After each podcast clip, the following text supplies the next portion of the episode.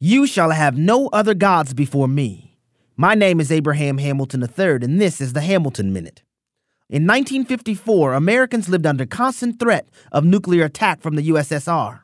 When America's children practiced duck and cover in classrooms across the country, President Eisenhower realized that our pledge had no distinction from any other republic. After hearing a sermon on February 7th of that year, President Eisenhower signed a law adding the words under God to our pledge. The president recognized the true source of unity, of indivisibility, is unwavering submission to the God of the Bible. As we go about our day, let us all remember the only true source of national unity is submission to Almighty God.